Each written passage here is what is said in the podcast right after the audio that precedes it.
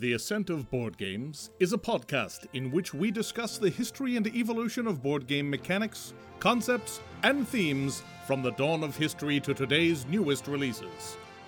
We talk, we laugh, we pick on each other, and we occasionally get things wrong.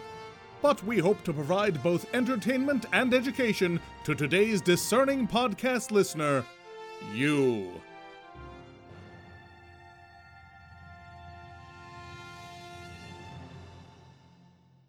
Welcome, everybody, to episode 58 of the Ascent of Board Games. It is time for our annual review of stuff we liked this year. We're doing it a little early so that everyone has time to buy these during Black Friday and salute American commercialism.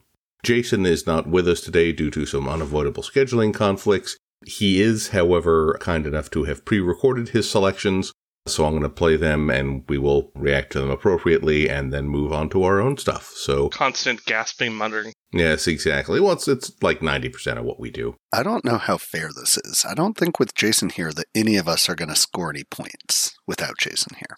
Uh, you know, he'll hear the episode. We can get retroactive points. Okay. So here is what Jason has to say.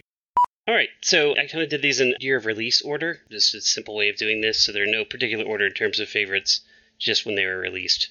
Starting off, we've got Chronicles of Drunagor, Age of Darkness, released in 2021 by Creative Games Studio, created by Daniel Alves and Euricio Cunha Neto. I'm sure that was exactly right. This is a this is a Frank Point from long, long ago, one of the previous podcasts. He has the original version, I believe. I decided to get in on the reprint, and when it came out, I started playing the campaign with a couple of friends. There are a lot of changes from the original version to this 1.5 version, from what I understand. A lot of it was updating rules and uh, making the rulebook make more sense, changing some of the storage so that you can actually put things in places. And they kind of added some more variety to the monster behaviors by giving you alternative activations or um, AI scripts for them on the cards. I think they updated the sculpts on some of the characters. I couldn't find anything online about it, but I seem to remember reading that somewhere. And then they kind of apparently cleaned up the campaign quite a bit. Functionally, this is a cooperative dungeon crawler. The idea is you pick one of your characters, you're going to play through the campaign with the same characters, and they're going to increase in power over time. What really drew me to this one is there's a lot of things that they kind of have going for them that are unique. So every scenario that you complete, you always get rewarded with something. That something could just be access to the current tier of equipment that you have. You might get a hero skill, you might get a dungeon role skill, you might get a class ability. We recently got some extra HP, which was the first time I had seen that happen. So that's nice. Uh, I've definitely played plenty of these games where it's very much just kind of you go through a scenario, you complete it, great, just do the next scenario. There's no real rewards other than what you find on the board. So this one, there's always something you're going to get. Now, after playing a couple scenarios, the, the first tier equipment gets pretty stale pretty quickly. I think that's something they're addressing in the next game. Other things that they did that was kind of cool.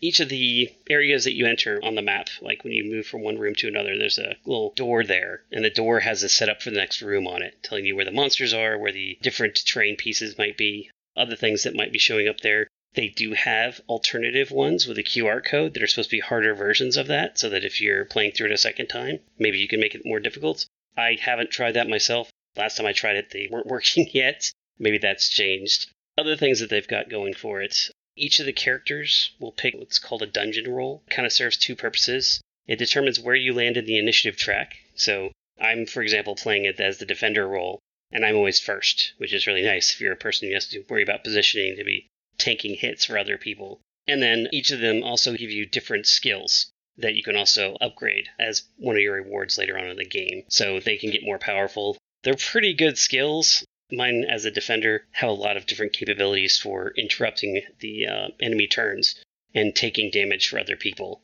So that's a really handy skill. You know, keeps the damage off of people. They do have 3D terrain. The idea here is they have these plastic vacuum formed trays that you actually put the map tiles into. And terrain kind of serves a couple different purposes. Sometimes it can prevent you from going to different places. More often than not, it's used for give you a bonus or a penalty for trying to hit things. If you happen to be above something, attacking down, you get a plus two to hit. If you're the opposite, below a monster you're attacking up, you have a negative two penalty to your d20 roll to hit. So I think it's mostly just to make it look more interesting than just a flat board. But sometimes it has more impact. Like we were able to push monsters off of a bridge element and just insta kill them which made that scenario very, very easy. This particular campaign is called the Age of Darkness, and in most scenarios, at the end of the initiative track, you're going to be drawing anywhere from one to two runes, and these runes have little Tetris pieces on the other side, telling you which size Tetris piece of darkness to spawn from one of the darkness spawning spots. The darkness is always going after the hero with the most health. If that hero is already standing in darkness, it'll go after the next, and so on and so forth. If everybody's in darkness when you draw darkness, they suffer the crush, where you basically all just take damage. The first time darkness hits you on, uh, on a turn, you take, I think it's two damage, and you also have a negative two penalty to hit whenever you're standing in darkness. And enemies get a plus two damage bonus whenever they're standing in darkness. So darkness is bad. I've yet to see anything that removes darkness, so it's just going to get worse over time. I think it functions mostly as a timer for the missions, so you can't slow roll it. You really have to kind of make a mad dash to complete whatever your task is. Usually, a task is kill all the things in this room. And then, kind of last thing, the thing that's probably my favorite part about this game is that everything you're doing is based off of these action cubes that you have. So, depending on the character, you'll have a certain mix of yellow, red, blue, and green cubes. The cubes serve two purposes, well, three kind of. One is you use that cube to activate your class abilities. So, this would be like, hey, I use a yellow melee cube to activate my, you know, hit you in the head with a mace attack, right? So, you take that cube, you place it in that slot. Now that slot is locked until you clear that cube again. It also is used for spending to get additional movement, so you can turn an action cube into movement so you can get closer to whatever you're trying to deal with. Or the last thing is the cubes also determine the distance that those skills or attacks can be used at. So, for example, the yellow melee cube, you have to be strictly adjacent to the thing that you're trying to activate. Ranged red cubes can be used up to one area away, and then blue and green cubes can be used literally anywhere on the board there's no line of sight, nothing to worry about there. It's literally anywhere. So the blue and green can be very, very powerful because they can either give you an infinite range attack or give you the ability to heal people at range or absorb damage for them at range. As your character increases in power, some of the rewards will give you skills, and those skills' color will determine which cube you get to put onto your character now. So it gives you more action cubes before you have to do like a clearing action to remove them from your board. Whenever you run out of cubes, or if you choose to do it when you only have two cubes left, you get all your cubes back, so all your action spaces open up again. But you also have to post what's called a curse cube in one of your spots, blocking it out until you cleanse it. If you have too many curse cubes, your character dies, and that scenario's over. So there's a constant balance of what's the best cube to use now. Some of the skills have the ability to use any of the four colors, so they can be really versatile in letting you choose. Right now, I only have to use a yellow because I'm right next to this guy, Whereas later on in that mission, maybe I'll be using a blue or a green because they're literally across the entire table from me, and I need to heal them really badly. So it's a really great game. I'm quite enjoying it. We're, I don't know, maybe about halfway through the campaign. We did play with the optional little side missions, which are like little mini campaigns that are like two or three scenarios long each. Those have been fun. They kind of change things up a bit. And then I think after this, there's two other campaigns on top of that. And then in 2024, they'll be releasing a new campaign called Chronicles of Drunagor Apocalypse. It's its own campaign. I think the end goal of that game is to defeat the four horsemen of the apocalypse, which of course are gigantic minis. So I'm very much looking forward to that. While I was out at Gen Con earlier this year, I got the opportunity to both meet the people who made the game. They were very, very nice people. They were very excited to meet people that love their game. And I got to try their next game that they're going to be doing called Dante The Invasion of Hell, which is currently slated to come out in 2025. It's more of a boss battler with some narrative elements. The demo we played was super fun. I'm very curious to see where it goes. I have a lot of faith in what they've been doing. Obviously, big fan of Drunagor. So, unless something scares me off, I will probably be backing Dante as well. I'm a little surprised that this is on Jason's list because I very pointedly did not put it on my list. I think Drunagor has some cool ideas, but they feel a little half baked, and a lot of it is very samey. Like he mentioned that the equipment gets stale, but what he did not mention is that we just unlocked the like second tier of equipment, which is exactly the same as the first tier, just with bigger numbers. I would have liked to see them stretch their system a little bit more. Like I said, they've got some cool ideas. They just don't do very much with them, unfortunately. Hmm. No.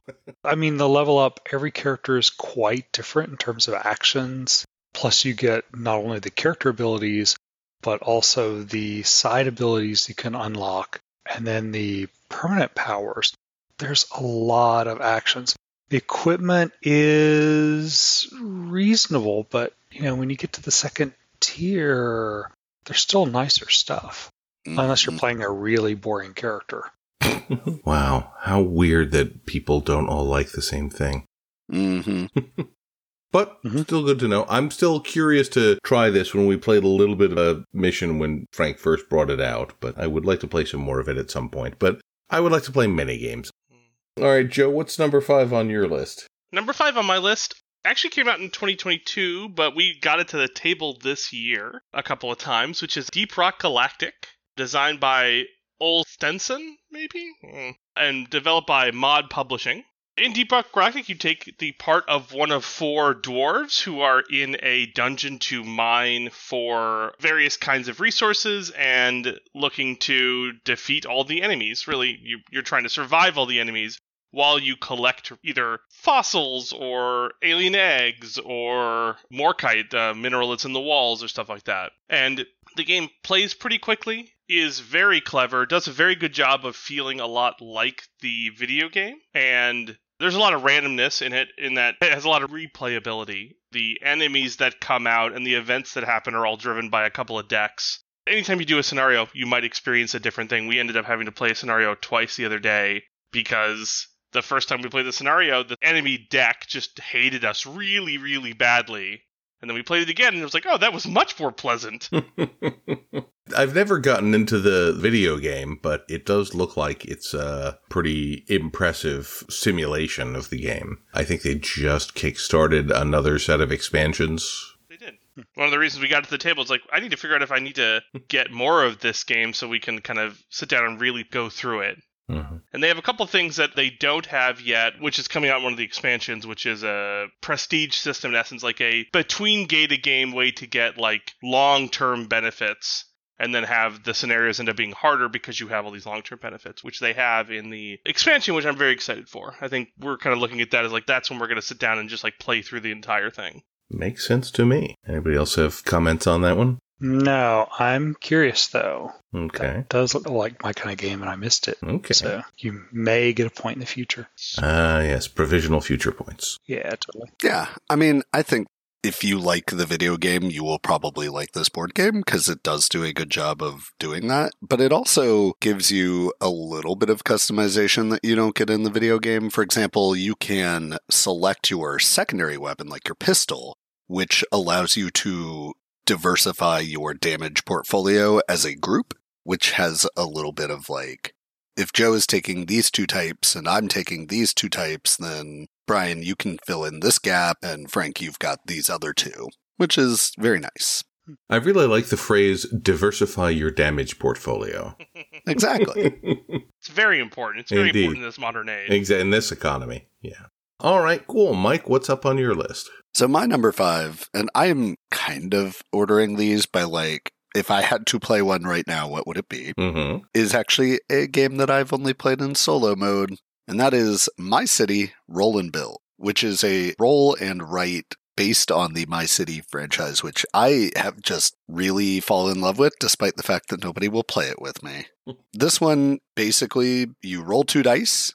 Each of the sides of the dice has a half dot on one of the sides of each face, and you connect those two dots together to make a pattern. And that shows you the pattern of building that you are making on your map.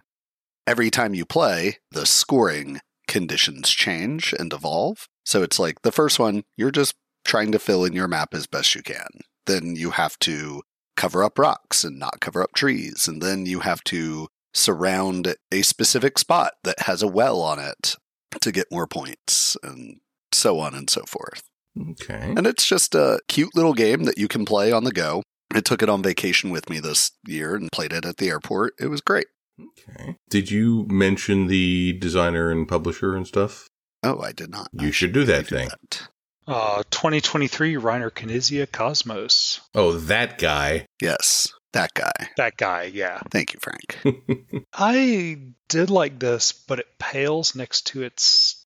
It is smaller and tiny, but I think it's not as good as its friends. My City and My Island. My Island just came out, which has hexes, but it's the same kind of game, but you use physical tiles and you start doing stickers and all sorts of crazy because it is essentially in the full size games a legacy game.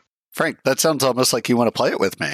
Oh, the small one? Any of them. Any of them, Frank. I Okay, just want yes, to play the games that I've got and purchased. Oh, good point. Yes, after Space Core, we will do that. But yeah, Excellent. My City, it makes a good starter game. I mean, each game takes, for even the big box set, takes like 20 minutes. Yeah, it's real light. You know, the theming is, I think, equally as light. So if you are not Oh, into yeah. a city builder, then it will hold no appeal to you. But like, I don't know. The games just are super charming and Oh, yeah, totally. I love them. I don't know, Mike. Reiner Knizia is famous for his deep and involved themes in his games. So, Mhm, mhm. Mike was playing it while we were at the last swap meet, hmm and it looked cute. Yeah, Certainly something you can play on the go, which is always nice. yeah, I would do that. All right, so mine is a game that I would have expected to be much higher on this list, and that is Frosthaven, which is technically a 2022 release from Isaac Childress and Cephalofair Games. This one is kind of rough for me because I like so many of the individual parts of Frosthaven. I mean, the card based combat thing is functionally the same as in Gloomhaven, a little bit more polished, but it's tremendous fun and great strategic stuff. I like the city building aspect. I like the way the story arcs are published. There's sort of three main enemy groups that you're trying to find some way to deal with, and they interact in interesting ways. They unlock characters in different ways. And so all of the individual components of Frosthaven, I think, are great. The problem for me, and we've talked about this in the campaign we were playing and have since more or less stopped playing, is that there's just too much. There's too many moving pieces. The character classes themselves are all individually more complicated and somewhat more specialized than the ones in Gloomhaven. And when you're doing a dungeon, you have to focus on the goals of the dungeon and also your individual battle goals and also know when to use a pet if you have a pet for the group. And also keep track of special rules for that scenario, which are part of a challenge system, which comes in. And also, and also, and also, there's just too many bits and subsystems piled onto a fundamentally strong core. I just feel like it's too much to keep track of. And as Joe is wont to say, the juice is not worth the squeeze. I love the game. I would like to finish it someday. I would be over the moon if they ever did a computer version of Frosthaven like they did with Gloomhaven, because that was a great adaptation. And I would love to finish the story without having to keep track of this much stuff manually. But as it is, I'm not sure I'll be playing much more of it, which is a shame. It's so much.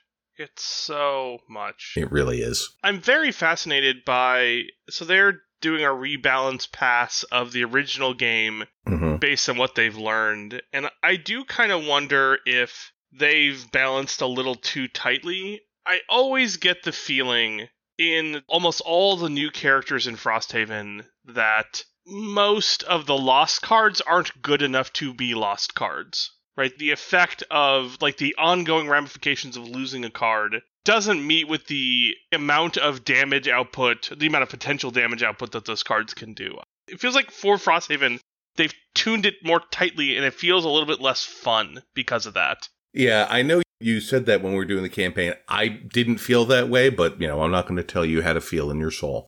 Yeah. I think the interesting thing about that statement, though, is I've actually gone and looked at some of the rebalanced cards from Gloomhaven, and just all of the lost cards that they've rebalanced are just strictly better than their predecessors. That's interesting. And so I feel like they attempted to make the lost cards in Frosthaven better than those that are in Gloomhaven, and yet I don't think you felt that way about the Gloomhaven lost cards, did you? No, but it's like I don't know that I felt that way super strongly, but like I wasn't at that point an expert with the system. I hadn't put in my Sure. thousand hours into the Hmm. system at that point or whatever. But then after playing through all of Gloomhaven, I definitely have a much different view on the math and likelihoods and all that kind of stuff. Right? Nothing feels worse than I go to do a lost card and I pull a miss, right? Mhm. and like now i just like wasted a bunch of resources and also didn't have any board effect. And, you know, it happens, right? But, like, there's no mitigation for that. It makes it a higher gamble, right? That happens pretty Mhm. infrequently. But like then then even if I had hit the lost cards like two points higher of an attack, and that just doesn't feel lost enough for me. And don't get me wrong, some characters do have lost cards that are great, Mm-hmm. right? Like the there was a pyre that I had where he could make a volcano appear and do a ton of damage to a bunch of things on the board, and I was like, oh, that's a great lost card.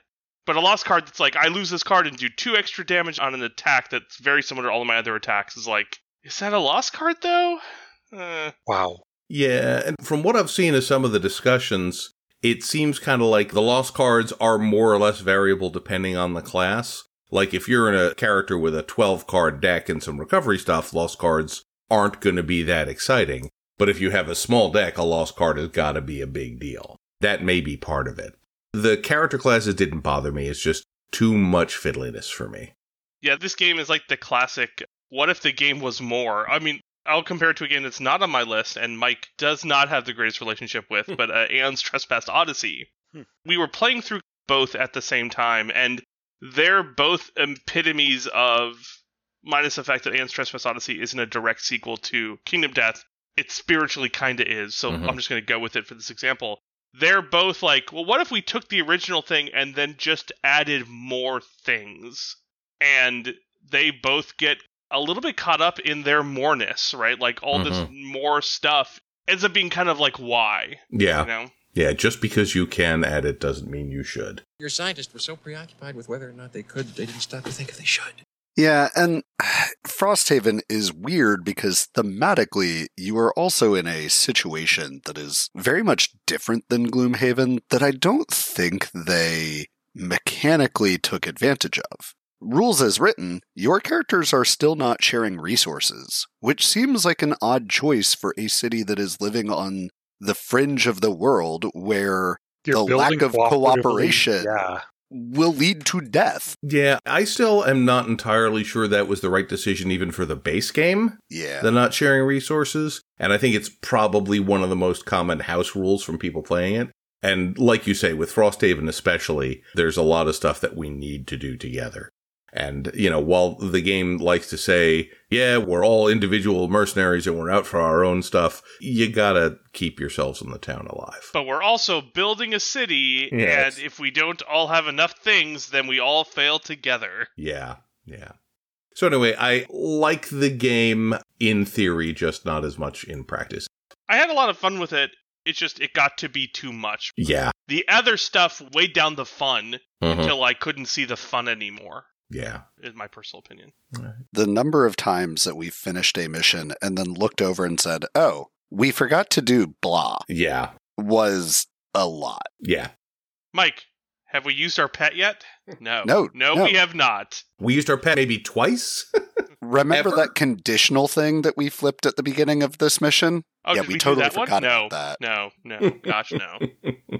yeah. It is definitely at the point where it needs a robot to handle a lot of that stuff. It's Mhm. just- So anyway, let's push for the computer version. Anyway, that's my number five, Frosthaven. Frank, what do you got? Wow, a game I actually like. Seems a lot of hate going here. It's on my list. It's just low on Mm. my list. So it's also weird that this game is a kind of Euro game. Actually, it's very much a Euro game. It's called Revive. It is from 2022, but we didn't see it until 2023. So designed by Helge Meissner, Kristian Amun Østby, Eilif Svensson, and Anna Wormlund, published by Aporta Games and Asmodee US distributed. This is like a Euro 2X Which two X's? oh, which two X's are explore and expand? There's no combat, period. Hmm. And there's no taxing or anything of the stuff you've got down. So you don't gain extra resources from stuff you've already got. And mostly the premise is post apocalypse. Basically, the planet was covered with ice and starting to warm. Hmm. You've been basically living inside this volcano Hmm. and now you're emerging and repopulating the world with a number of alien races. This is a big, giant Euro game that every mechanic seems really strong. This one basically focuses heavily on the various tech trees and upgrading your capabilities. which is the fifth not really X. And so what you're doing is basically populating and spreading out your various buildings and people. But you've only got two actions a turn, and you've only got like a palette of four or five different actions. And a lot of it, the game revolves around two different tech trees. For one, you've got this group of cards representing basically workers, and you play them to get stuff mostly, but sometimes to take actions. And depending on whether you play them on the top or bottom of your reserve board, determines what action or what effect you get. But yeah, that can be an action. You can get, of course, more uh, workers by just buying them using different action or getting them from some effects. Then you get upgrades for the slots where you place workers, where placing matching workers will give you more stuff. You've also got a full tech tree board with three different tracks where you get things along the way. I'm looking at that board on the Geek and it looks nuts. I love it. Oh, yeah. You had me at Tech Tree. Mm-hmm. Yeah. So the tech is, you know, getting new workers and getting to draft from workers as well as, you know, deciding which tech to move up. And it's still surprisingly simple to play and teach. There's so much stuff going on, and, a, and one action may sprawl into a couple of more actions, and then you can get a power up because you do have energy tokens to power your various techs to do extra actions on a turn. And so an individual action can sprawl a bit. And even though it has points out at the end a little bit, it's absolutely compelling to play and completely engrossing for it's kind of long. It's a three hour big old affair. But it really kind of scratched that 4X itch, even though totally non aggressive. A little bit of blocking, a little bit of placement, but the game is so good and so simple and obvious how you actually play, how you actually approach things, and all the choices you have on a turn are just terrifying. Fascinating.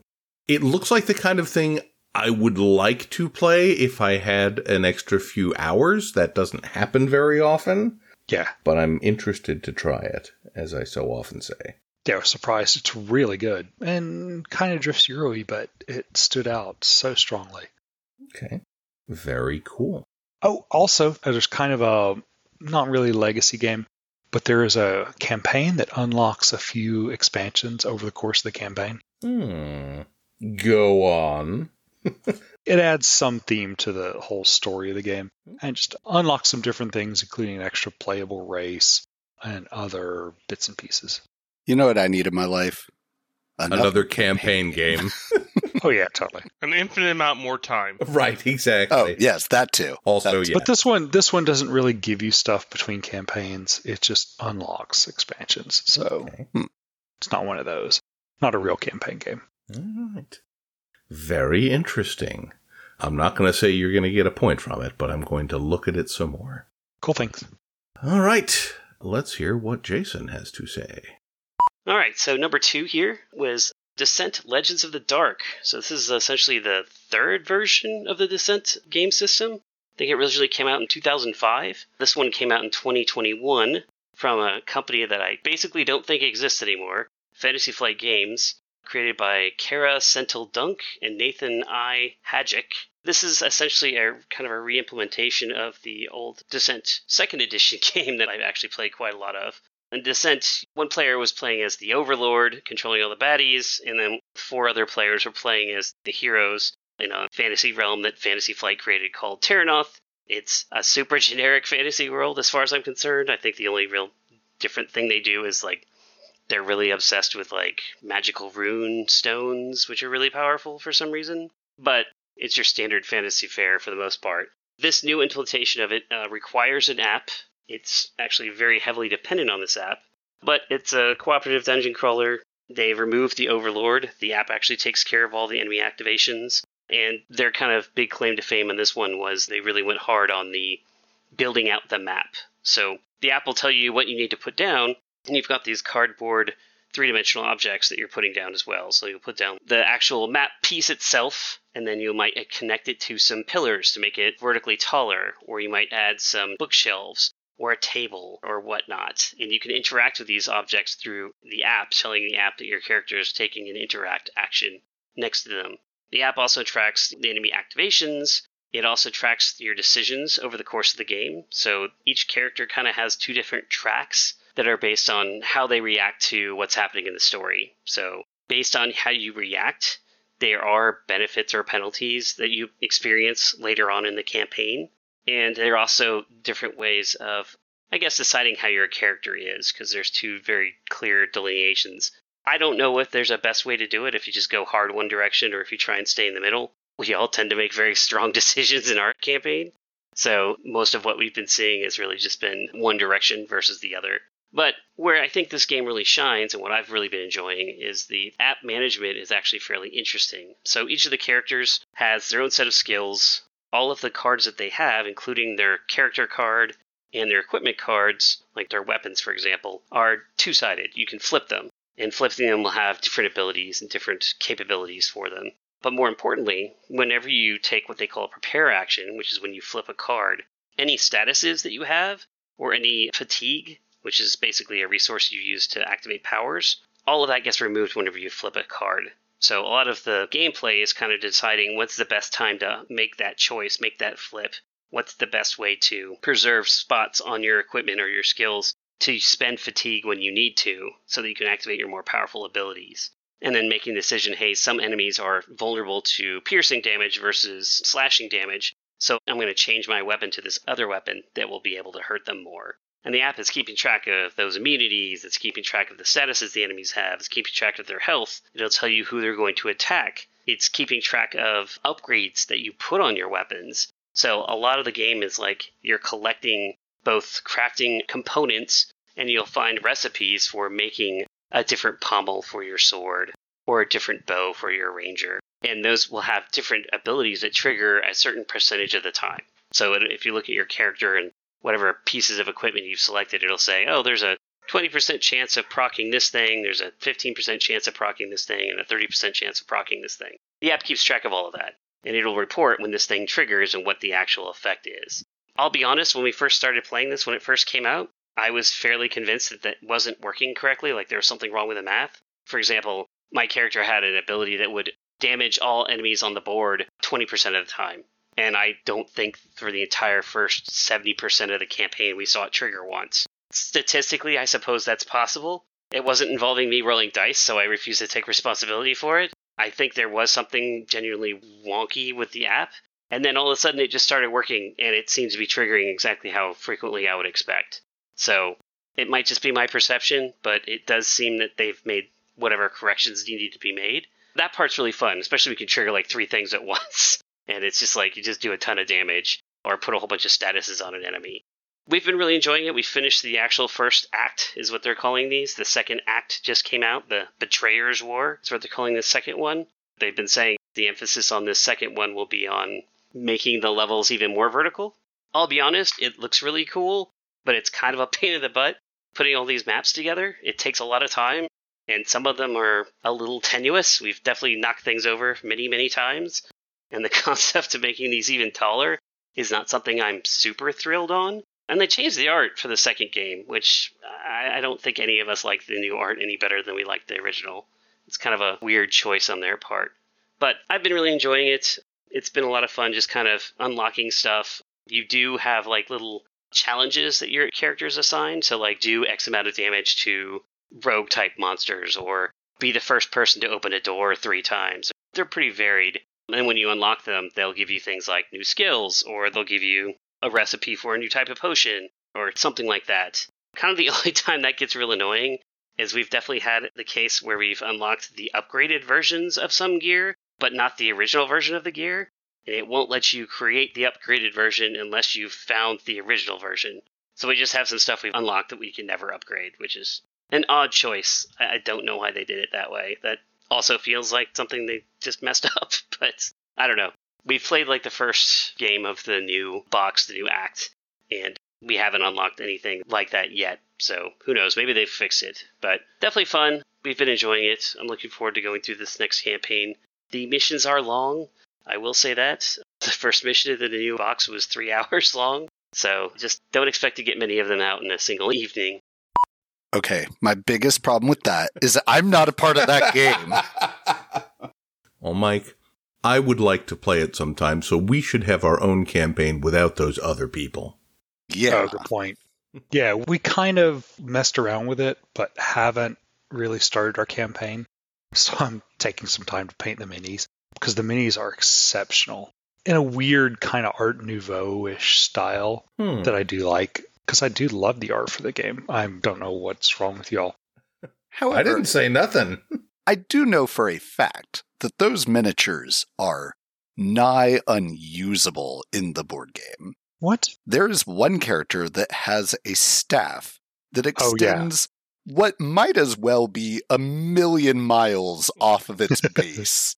and Oh, it's yeah. just like the sculptor for the miniatures was clearly not told that these were going to be used for a board game. Were these designed by Weird Miniatures people? I mean, Yeah. I wouldn't put it past them. Yeah, agreed. That one, oh, Fire Mage. Oh man, that was yeah, that's pretty stupid.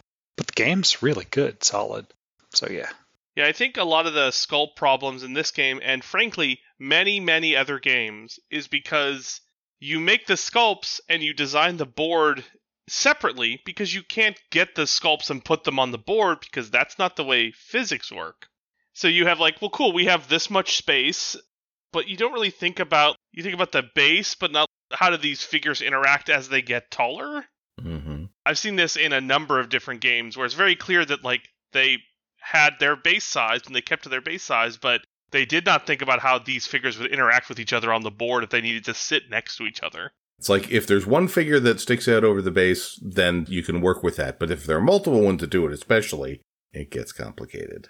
Yeah, Mike's favorite game, Aeon's Trespass Odyssey, has it real bad. Their figures almost always blossom over the base, and so inevitably they will have to be positioned strangely, especially all the player figures, so that they can sit comfortably on the map. And don't even get me started on any board game that then also has facing rules. Like, Mhm. ugh, nope. I literally can't fit that way. All right, Joe, what's next on your list? Okay, so my next pick is Heat, published by Days of Wonder, designed by Asger Harding Granerud and Daniel Skjold Pedersen. I think the full name is Heat Pedal to the Metal. Yeah. It is Heat Pedal to the Metal. You're correct. Heat Pedal to the Metal is the full name.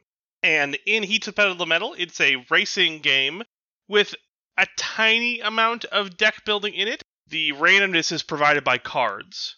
And on your turn, right, you will choose to either go up or down a gear, potentially multiple gears if you pay a resource, and then that gear will determine the number of cards that you have to play out that turn. And then you have a hand of seven cards and you select the cards to play. Then everyone goes around the table resolving them. There are a couple of like on the board effects. There's like a catch up mechanic for the person who's in last. If you end your move next to or behind another person, you can kind of drift forward, like catching their tailwinds, as it were, uh, and get some additional movement, which is great. And the game is relatively straightforward, and really the core mechanic is the heat mechanic. So the heat mechanic is whenever you want to do things that are dangerous or things that are challenging in some way, you have to take heat, which is a specific deck that you have. Everybody has a set amount of heat, and place those into your discard pile. And so heat will then shuffle back up the next time your discard pile shuffles into a new draw deck, and then you'll pull heat into your hand. And you can't discard heat. There are things that allow you to cool your heat, right? Potent- going in slower gears will allow you to cool some heat. Being in last place will allow you to cool some heat. And then there are a set of specific components that you can draft for that allow you to cool some heat. Once your hand is full of this heat, you can't discard the heat, it just sits in your hand until you find a way to get rid of it. And if you end up having so much heat in your hand that you have to play a heat card because your speed requires you to play four cards and you only got three cards that aren't heat, then you stop moving and you kind of drop into first. You kind of spin out in essence. And the other thing that is very clever about the game is it has these turns that you have to be going at a specific speed. And if you go over that speed, for each one over that speed, you pay a heat to kind of maneuver through that turn safely. And if you can't pay all the required heat, then you spin out. You kind of end up before the the turn line at downshift to zero and take some additional stress. And stress is a card that when you play it, you get a random draw of one through four from your deck. And so it can be hard with uh, random cards. Like if you're not on a big straightaway, playing a random card could potentially really injure you. And the game is extremely tight. It plays very quickly. The drafting mechanic feels really good. All the components just form together to create a really awesome and really enjoyable experience. I'm not like a big racing guy. Friend of the show, Chris, is a big racing guy, or big car guy, I guess more accurately. He loves this game, but the game is extremely well put together, extremely tightly packed. It has only the mechanics it needs and no other mechanics. It's great. Yeah, this very much feels like a Formula D, but instead of being dice powered, it is card powered. Which is infinitely better. Oh, yeah. But their deck building mechanic is really tight, it's really small, and it feels really good. Yeah, I played this for the first time last night and quite enjoyed it. I'd been hearing good things about it. I find it interesting that it is sort of a deck building game in which the only thing you can add to your deck is bad. Mm-hmm. There's literally no way Oh, to yeah. make your deck better. That's not true at all. Well, you can get heat out. At the beginning of each race, we get to draft three special gear cards to put into our deck. Sure, yes. But yeah, it's just really clever, and you can see definitely the personalities of the racers come out. Like Mike was pretty aggressive in last night's game and spun out a few times as a result. I was very conservative, which means I never spun out, but I also never won. It's really nicely put together. It's not on my list because I just played it last night, but I quite like it. Oh, yeah. Great game. I think one of the most surprising things about it was it has a automation mode for robot racers which were surprisingly tight for what the mechanics were.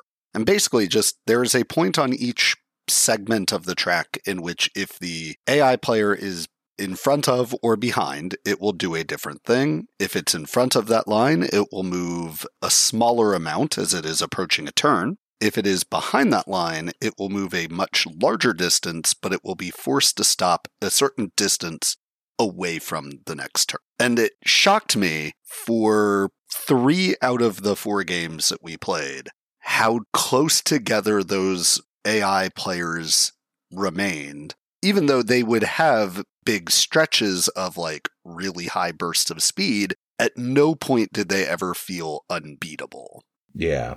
But they are demons on large sections for sure. Yeah. And there's what, four different tracks in the box? Yeah, there are four different tracks in the box. that are very different in the way they play. I quite like it and will probably wind up buying a copy. It's also surprising how close the game ends up feeling a lot of times, right? Because of the turn system, you end up having all the players kind of group up a fair amount.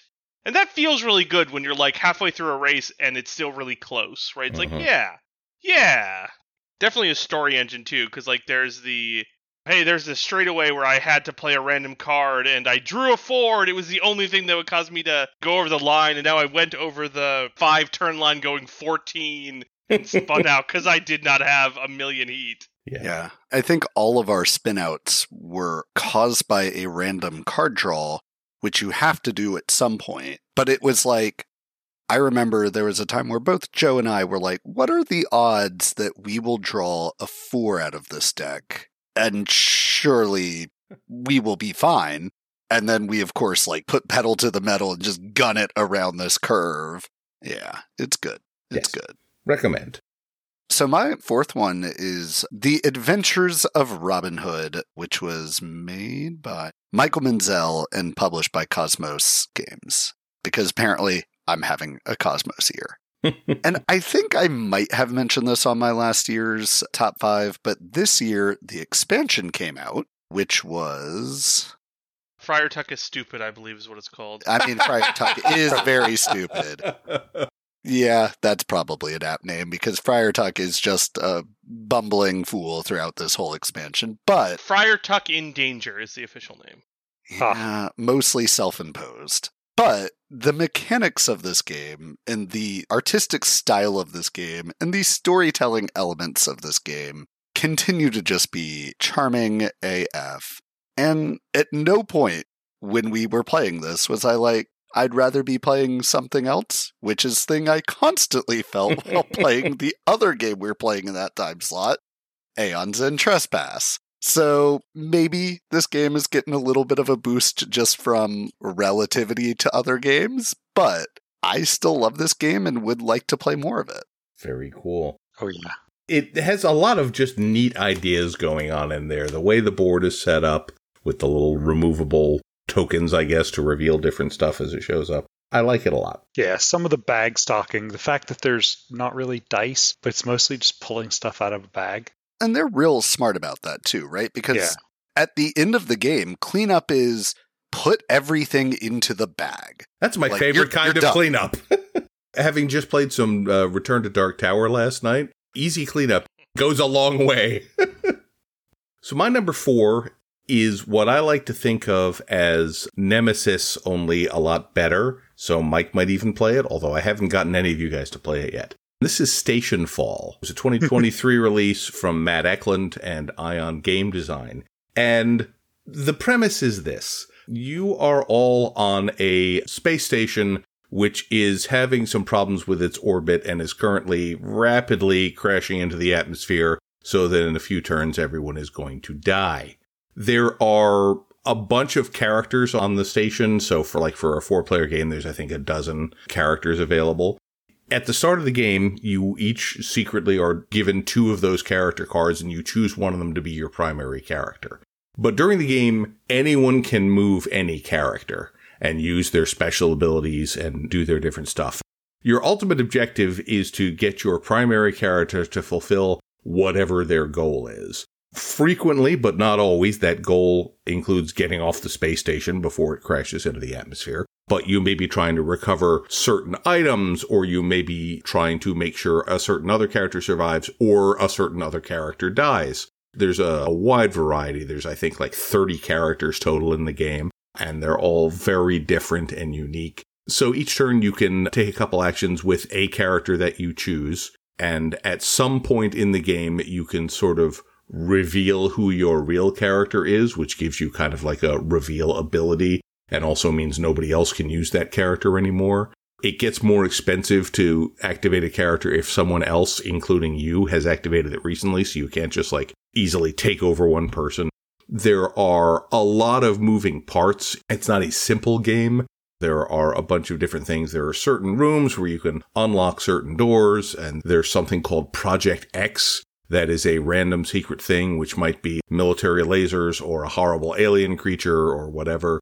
A lot of the characters are very unique and cool. There's like a hyper intelligent lab rat, and the space chimp is there, and a, and a bunch of different stuff. There's just a lot of different stuff available. It's very cleverly put together. The components are very smart. There's like, uh, depending on what characters show up, certain things like there may be an extra ship out here, or one of the escape shuttles may be broken, or etc. etc. And they're just very cleverly put together so that if you flip that token over, like then it turns out that this extra escape shuttle that's outside is actually belongs to a pirate, and he's going to try and blackmail or kill everyone. And there's always a monster in the hold. Oh man. If that ever gets loose. It's not always a monster. oh, true. Sometimes right. there are space lasers. But yeah, it's really interesting. I think it's a game that sometimes bad luck or bad combinations of things will mean you're a little screwed before the game ends. But I think the journey is interesting enough that it makes it worthwhile. I have played and run a couple games of this online on the Board Game Geek forums. I've fiddled around with it in Tabletop Simulator. I haven't played it live against people yet, and I'm really looking forward to pulling it out because I think, I hope other people will like it as much as I do because I think it's a lot of fun. How many is the optimal number? Because it plays up to nine. It does play up to nine. I think four or five is probably the sweet spot, just from a time perspective, if nothing else. But I think playing with nine would be kind of nuts. I think basically every character in the game is on the station at that point, which gives you a lot of decisions to make as to who can activate stuff. But yeah, I think probably four or five is what you want. I think more would be fine, but it would be very capricious. Yeah, for sure. The game does encourage it so that the same characters don't always take actions Mm-hmm. in a good way. There are so many possible actions and space actions and uh, actions depending on what space you're in. Right. Like I said, there's a lot of moving parts. Yeah, understanding what you can actually do is daunting. Mm-hmm. So that first game is a you want with few players because it's a total wait. What happens? right. I didn't. I didn't. I didn't mean that. Well, that's what you did. Yeah, and they're all Yeah. all the actions are pretty thematically sensible. You know, I think it Yeah. makes sense once you sort of grok what the station is all about and what people are doing. I think it's easy to get there. But yeah, the first game is going to be a little intimidating. Yeah. I'm excited to try it. Yes, I'm excited to bring it over mhm. sometime. Right, that brings us to Frank. Okay. The game is Euthia, Torment of Resurrection. Technically from 2021, but Marketa Biahova and Tadias Spausta. The publishers listed currently as Steamforged Games Limited, but they did the Euthia Resurrected, which is a Kickstarter to bring this game back. It was published by a company called Dia Games. And this is, well, this is Diablo the board game Okay. another take on Diablo the board game, which automatically appeals to me. In this case, it comes in a box that's crazy, giant, huge, with more cards and tiles than you can. Actually, tiles really, not as actually, I don't think there, yeah, there are some cards. And you have a map with trihexes, and you explore it and just go find stuff. And the game ends okay. but the scope of the game is sprawling and huge. You can actually mine stuff, find treasures, fight monsters, of course. And it's just a big sprawling exploration kind of. It reminds me in a lot of ways of Mage Knight in terms of the what you're doing in the game. Oh, there's a game I never got to play. And the reason is Mage Knight is so complicated and so kind of baffling with all its cards and various mechanisms. This doesn't have any of that. When you do something, it's obvious how you do it. And the rules are very simple in a lot of ways. When you get into combat, it's a series of 2d6 rolls where you then look at the result on a table on your card. But for quality of life, there's a dice mitigation mechanic Yay. so if you start rolling really bad, that can give you not as much help as you want, but it'll try to keep you alive. And of course, death, because it is a Diablo kind of game, means you respawn at the church and listen to Deckard Cain tell you to Stay a while. and Listen. Yeah, totally. And there are about 20 different scenarios. How does it mechanically play though? Because like I can't imagine Diablo transferring to board game mechanics very And I say that it was inspired by Diablo. The art is definitely Diablo. In this case, it's more of a classic magic realmy, you know, kill monsters, level up, get stuff. In this case, the gameplay is based on a number of turns or a final victory condition with a chaser, depending on which scenario you're playing. And so it's mostly a big overland adventure game. But it's really good, really simple. There are a billion ways to go. When you encounter like a settlement, there are special settlements that will then bring in their own decks that you can then go get quests and obviously do quests and do the World of Warcraft thing. It's almost more of a World of Warcraft simulator instead of Diablo. The art is totally that isometric Diablo look, though. For fans of Diablo 2, is clearly there. Hmm. Is the questing directed or is it just kind of wander off and find stuff? It's bring me bring me an ore and something, Oh, okay. or you know, appear and knock the monsters out. So you can go in and we can actually all go shop at that point. and it just plays so seamlessly. It can be long. I'm probably best with like three. I don't think long has ever scared us off of a game. yeah, you're looking at an hour per player for the starter scenario. Maybe you can fit it in two hours. Some of the bigger scenarios could go 10 or 12 hours. Oof. In fact, the starter scenario only uses the first three sets of board tiles, of which there are five. Hmm. And it's a big, sprawling, sprawling board. But yeah, the mechanics are nothing. I mean, it's pretty much okay, I get this, I slot it, it's going to cost me so much gold. Or do I have this much experience? I get to choose from one of these two tiles for my level up ability. So there's a minor skill tree going there. Okay. Interesting. Yep, totally worth it. And giant, sprawling, huge. Okay. But most of that's all content. Okay. What was the name of this one again? Euthia, E U T H I A, Torment of Resurrection. That seems to be the new standard naming convention for these big fantasy games. It's like Yeah, totally. made up place name, ominous subtitle. Yeah. And it is very sandboxy. I mean, uh, you could just go mine for your entire game and have a decent chance at it. Okay, interesting. And that is where we draw to a close on this month's portion of the episode. It just went on too long because, as you've noticed, we do like to talk. Tune in again next month for the remaining 60% of our year end wrap up. And in the meantime, have fun, play games, and thanks for listening. We hope you have enjoyed this episode of The Ascent of Board Games, which is protected by the Creative Commons license. Opening and closing music is Evening Melodrama by Kevin MacLeod via Incompetech.com. Full details can be found at ascentofboardgames.com. Please share, like, subscribe, review, and comment on this podcast. And thank you for listening.